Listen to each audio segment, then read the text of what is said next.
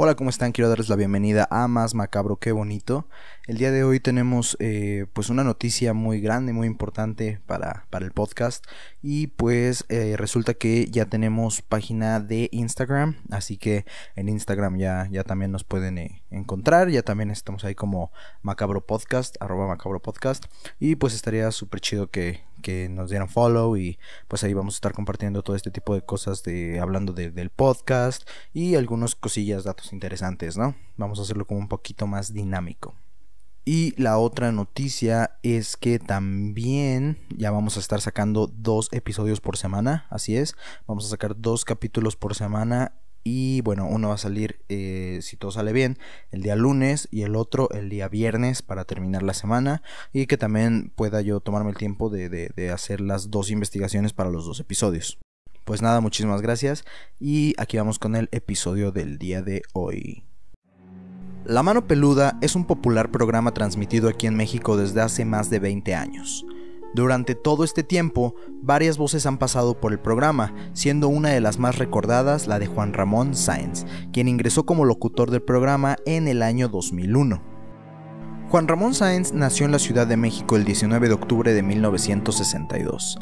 Estudió licenciatura en Derecho en la Universidad del Valle de México y al finalizar su carrera se especializó en criminología y trabajó durante dos años en la Procuraduría General de la República.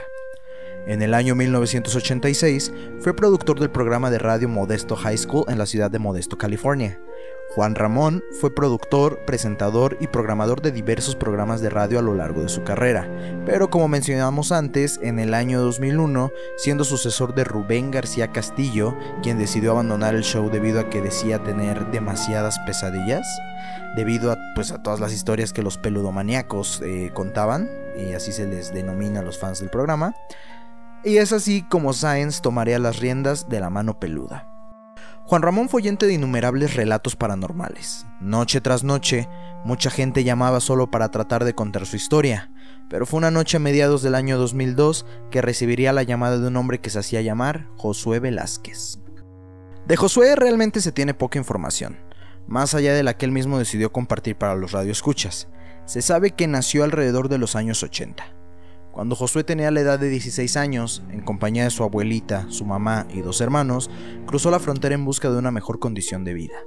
Al paso del tiempo, su situación era precaria y Josué, como hijo mayor, vivía desesperado por hallar la solución para que su familia dejara de padecer pobreza.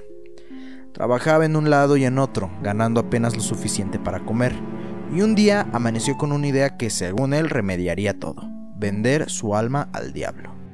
Es así como empieza a buscar la manera de contactarlo. Se entrevista con brujos, consulta grimorios y aprende latín, griego y hebreo antiguo, para poder entender pues más acerca de los libros prohibidos. Después de prepararse, se encuentra con un importante texto en hebreo y comienza a realizar prácticas con él, obteniendo los primeros resultados como al año y medio. Entonces, tras un ritual en el que se corta las venas en boca rofocal, también conocido como Lucífogo, quien es un rey de los demonios y está encargado básicamente del gobierno en el infierno. Este se le aparece en la forma de un hombre delgado vestido de negro, y le da instrucciones de buscar a otros seis compañeros para realizar un ritual con un macho cabrío, para el cual lo prepara durante unos ocho meses. Tras esto, Rofocal va pidiendo nuevos y cada vez más crueles rituales. En una ocasión, inicia un trabajo de invocaciones desde las 10 de la noche hasta las 2 de la madrugada, hasta que Rofocal se hace presente en forma de un cerdo erguido en sus patas traseras. Este se lo lleva volando a una famosa cueva en un cerro cercano, al parecer la cueva del diablo ubicada en el Cerro de la Estrella en Ciudad de México, donde permaneció durante 21 días, viendo a estos seres en forma física y apreciando su capacidad para cambiar de forma voluntad. Rofocal, al ver su convicción, decide darle lo que quiere, y es así como el mismo Josué lo relató. Josué, así que quieres dinero y poder. Sí, es mi mayor deseo, respondió el joven. Entonces, para cerrar el trato, necesitamos el alma de un ser querido. ¿Cómo un ser querido? dijo Josué sobresaltado. Si estoy haciendo todo esto es precisamente para que ellos estén bien. Si realmente quieres que tu familia deje de padecer hambre, debes entregarnos el alma de uno de sus miembros. Tienes hasta la próxima luna llena para hacerlo, de lo contrario te va a pesar, dijo el demonio. Justamente faltaban dos noches para la siguiente luna llena, así que Josué se puso a pensar a qué miembro entregaría las garras del demonio. Solo daba vueltas y vueltas al asunto. Por un momento pensó en su madre, pero no tenía el suficientemente coraje para hacerlo. Pensó en sus hermanos, pero los quería demasiado. No podía concebir ni siquiera la idea de hacerles daño, así que por descarte solo quedaba un miembro de la familia, su abuela. Josué trató de tranquilizarse a sí mismo pensando en que ella ya era una mujer de edad avanzada, ella ya había vivido muchas cosas, tenía toda una vida y hasta incluso tenía nietos. Y es así como tomó la decisión de asesinar a su propia abuela en ofrenda a Rofocal. Por miedo de mancharse las manos con sangre o culpa o algo similar, decidió asfixiarla esa noche. Al día siguiente, cuando se hizo la investigación pertinente, todo parecía indicar muerte natural. El demonio, complacido, le entregó el anillo de Salomón, lo cual simbolizaba su compromiso con el mal y le permitía tener el control sobre demonios menores. Es así como su vida por fin cambió. Todo pareció prosperar para él y su familia, y por fin pudo cumplir su sueño, ser analista bacteriólogo parasitólogo. Así que cuando llegó el momento de estudiar una carrera, y tras los trabajos de hechicería correspondientes, tuvo una entrevista con Diodoro Guerra Rodríguez, quien era el director del Instituto Politécnico Nacional de México de 1996 al año 2000. Y este simplemente le dio lo que quería, Josué cursó en solo seis meses una carrera que tarda ocho años y pronto inició su propia empresa en el Monte, California. Ahí, Josué afirmaba que ganaba 15 mil dólares al día. Sin embargo, él no era feliz, porque no podía disfrutar ese dinero. Trabajaba mucho y lo que ganaba cada día estaba obligado a gastárselo en cualquier cosa ese mismo día. No podía quedárselo, pero tampoco podía tirarlo, ni quemarlo, ni regalarlo. Y los demonios que lo rodeaban lo atormentaban todo el tiempo. En su nueva vida en Estados Unidos asistió a muchos rituales satánicos, en donde afirma se encontró con prominentes políticos de la época. A pesar de estar viviendo su sueño, Josué se sentía más solo que nunca. Nadie sabe por qué, pero su familia se había alejado de él. Su soledad únicamente lo ocultaba con el dinero, la vanidad, los bienes y etc. Pero su vida estaba completamente vacía. Pero todo esto, ¿qué tiene que ver con Juan Ramón Sáenz? Te preguntarás. Pues bueno, lo que te acabo de relatar es básicamente el resumen de la llamada que él y Josué Velázquez tuvieron aquella noche. Josué estaba desesperado. Es por eso que pide ayuda al locutor, quien al no ser especialista en este tipo de temas pide cortar a comerciales y en ese momento contacta al pastor Roberto Guaso, un hombre comprometido con sus creencias y dueño de gran experiencia en casos espirituales difíciles. Durante la llamada se suscitaron diversos sucesos, tanto en casa de Josué como del otro lado de la línea. Sainz afirmaba que la cabina se heló. Salía muchísimo frío de debajo de la mesa. Se sentía una vibra muy pesada y un ambiente denso. Era como estar triste. Entrando al aire, el pastor trató de cortar los lazos con Satanás, pero Josué afirmaba que las cosas estaban empeorando. Afirmó ver que un ente se aproximaba a él. Es una mujer que flota y tiene una enorme boca de donde surge una lengua como de serpiente. Ahora está frente a mí y trae algo en la mano, dijo. ¿Qué trae en la mano? preguntó el locutor. E-, es una cruz invertida, que en el centro tiene algo como un ojo, respondió el joven entre sollozos. Pero lo que me preocupa es que me dijeron que cuando viera esto me iba a morir. Comenzó a llorar con un llanto lleno de angustia y de terror. También contó que este mismo ente y él habían tenido un encuentro en donde lo golpeó brutalmente por el hecho de haberle prestado dinero a uno de sus empleados, ya que las reglas decían que el dinero era solo y exclusivamente para gasto personal. Fuera del aire, Sainz le contó al pastor todo lo que estaba sucediendo en cabina a la par de la llamada. Él dijo que el caso era muy grave, por lo que recomendó sacar la Biblia y rezar, para pues ahuyentar a los posibles entes malignos. Volviendo en vivo, Wauso intervino y le preguntó si estaba realmente arrepentido y si quería que esto terminara. Velázquez contestó afirmativamente. Luego el pastor le pidió que fuera por su Biblia y la abriera porque iniciarían una oración. Josué lo intentó, pero dijo el pastor que no la podía abrir. El pastor se puso a orar y el ser en forma de mujer se retiró. Nuevamente le pidió que abriera la Biblia y Josué manifestó angustiosamente que estaba como pegada y no la podía abrir. En ese instante, Josué alarmado dijo que lograba visualizar algo a lo lejos. Son tres seres horribles. Ayúdenme, por favor. Josué, toma la Biblia y ábrela. Vamos a orar, dijo el pastor. No puedo, ellos me están golpeando, dijo Josué espantado y llorando. Entonces, repite conmigo, le indicó el pastor. y juntos oraron, pero al joven lo interrumpieron unos gruñidos que provenían de aquellos seres.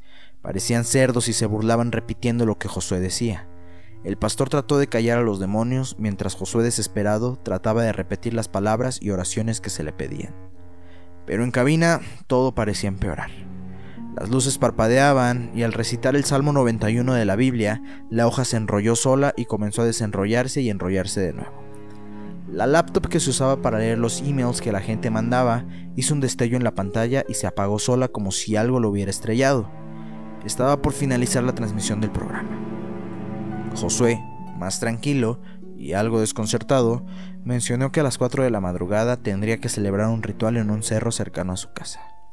El pastor Guaso le recomendó que no lo hiciera si deseaba terminar con esa pesadilla que había transformado su vida. El joven accedió y, como ese viernes el tiempo de programa se terminaba, se acordó que Josué y Juan Ramón volverían a entablar conversación el lunes. Muchos radioescuchas afirmaron que durante la transmisión en vivo de la llamada, cosas raras comenzaron a suceder en sus casas. Luces que se prendían o apagaban solas, ruidos de pasos, un frío inexplicable y una sensación de que algo los observaba. Fue tanto el impacto del caso en vivo que muchísima gente preguntaba por el desenlace de la historia. Siendo así, al comunicarse al mismo teléfono del que había marcado el viernes, un empleado de Josué afirmó que el mismo habría sufrido un grave accidente y se encontraba en el hospital. Durante las dos o tres semanas siguientes, Juan Ramón Sainz empezó a sufrir pequeños ataques psíquicos que lo molestaban por las noches. Es así que decide investigar un poco más a fondo y llamar a su empleado, quien decía llamarse Roberto. Él le contó que alguien le había enterrado un crucifijo en el vientre a Josué, causándole una fuerte hemorragia. Había algo que llamaba a Sainz hacia Josué siendo así que él mismo decide ir hasta California a buscarlo en persona. Después de batallar para encontrar el domicilio, por fin lo encontró. Y algo nervioso fue a tocar la puerta. Un hombre delgado, alto y con la mirada perdida abrió la puerta lentamente. Llevaba ropa vieja y un gato negro cargando en sus brazos. El ambiente se sentía pesado y se podía respirar un olor excremento. Al preguntar si se encontraba Josué, el hombre solamente meneó la cabeza de un lado a otro indicando que no y cerró la puerta abruptamente. Dos semanas después, Juan Ramón logra contactar a Josué y le platica lo que sucedió cuando fue a buscarlo. Josué le respondió que nadie estaba en su casa durante esas fechas, y él se estaba quedando en una iglesia con monjes por recomendación del pastor Guaso. Estaba iniciando una recuperación y afirmaba que todo había salido relativamente bien. En los nueve años siguientes no se supo más de Josué Velázquez y Sainz deja la mano peluda, teniendo un segmento en el programa Extra Normal de TV Azteca, en el cual seguía involucrado con el ámbito paranormal. En este programa tiene apenas dos intervenciones, una nota biográfica en donde presenta brevemente en televisión sus mejores casos de radio y la que termina siendo la última investigación de su vida. Una última entrevista con, adivinen quién, Josué. La entrevista se realiza el 19 de mayo de 2011, en un bote en medio del río, en un lugar secreto y escogido por el propio Josué, quien lleva a Sainz y el equipo de Extranormal con los ojos vendados. Por seguridad propia, según dijo, ya que los demás satanistas querrían hacerle daño y no podían saber dónde se encontraba.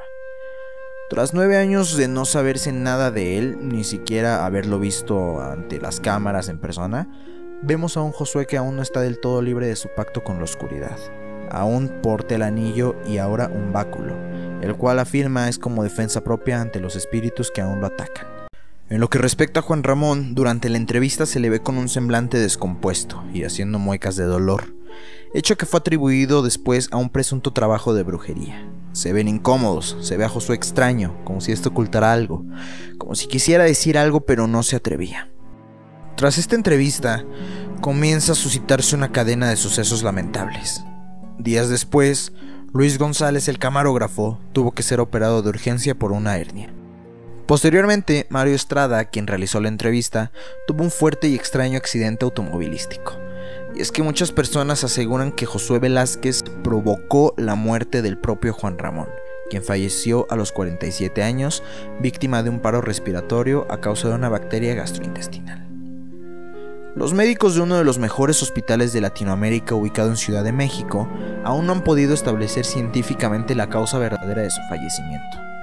Mucha gente cree que la muerte de Juan Ramón fue planeada por Josué, porque esta entidad, el demonio que invocó, tiene una relación muy extraña con la ubicación en la que Josué pidió que se le realizara la entrevista.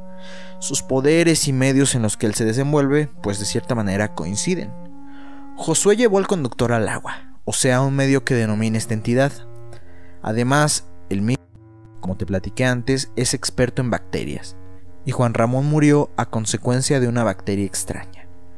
Es por eso que muchos fanáticos del programa afirman que Josué habría ofrecido al diablo la vida de otra persona para poder continuar con la suya y cumplir su parte del trato.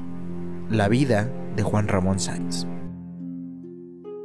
Desde entonces, hace 10 años, se desconoce qué ha pasado con Josué Velázquez, quien ha vuelto a ser recordado con la reciente muerte de Rubén García Castillo el 31 de mayo del año en curso 2021 quien al igual que Sainz fue locutor principal de La Mano Peluda durante varios años.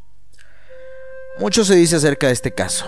Muchos creen que Josué lanzó una maldición en el programa y que las cosas pues no han sido iguales desde aquella llamada en el pasado 2002.